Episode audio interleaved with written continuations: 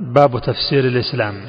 وقول الله تعالى فإن حاجوك فقل أسلمت وجهي لله ومن اتبعني وفي الصحيح عن عمر بن الخطاب رضي الله عنه أن رسول الله صلى الله عليه وسلم قال الإسلام أن تشهد أن لا إله إلا الله وأن محمدا رسول الله وتقيم الصلاة وتؤتي الزكاة وتصوم رمضان وتحج البيت إن استطعت إليه سبيلا.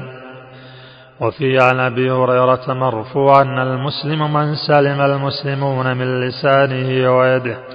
وعن بهز بن حكيم عن أبيه عن جدي أنه سأل رسول الله أنه سأل رسول الله صلى الله عليه وسلم عن الإسلام.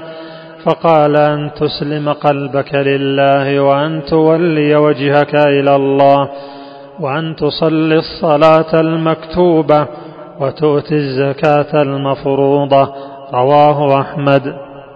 وعن أبي قلابة عن رجل من أهل الشام عن أبيه أنه سأل رسول الله صلى الله عليه وسلم ما الإسلام؟ قال أن تسلم قلبك لله. ويسلم المسلمون من لسانك ويدك. قال أي الإسلام أفضل؟ قال الإيمان.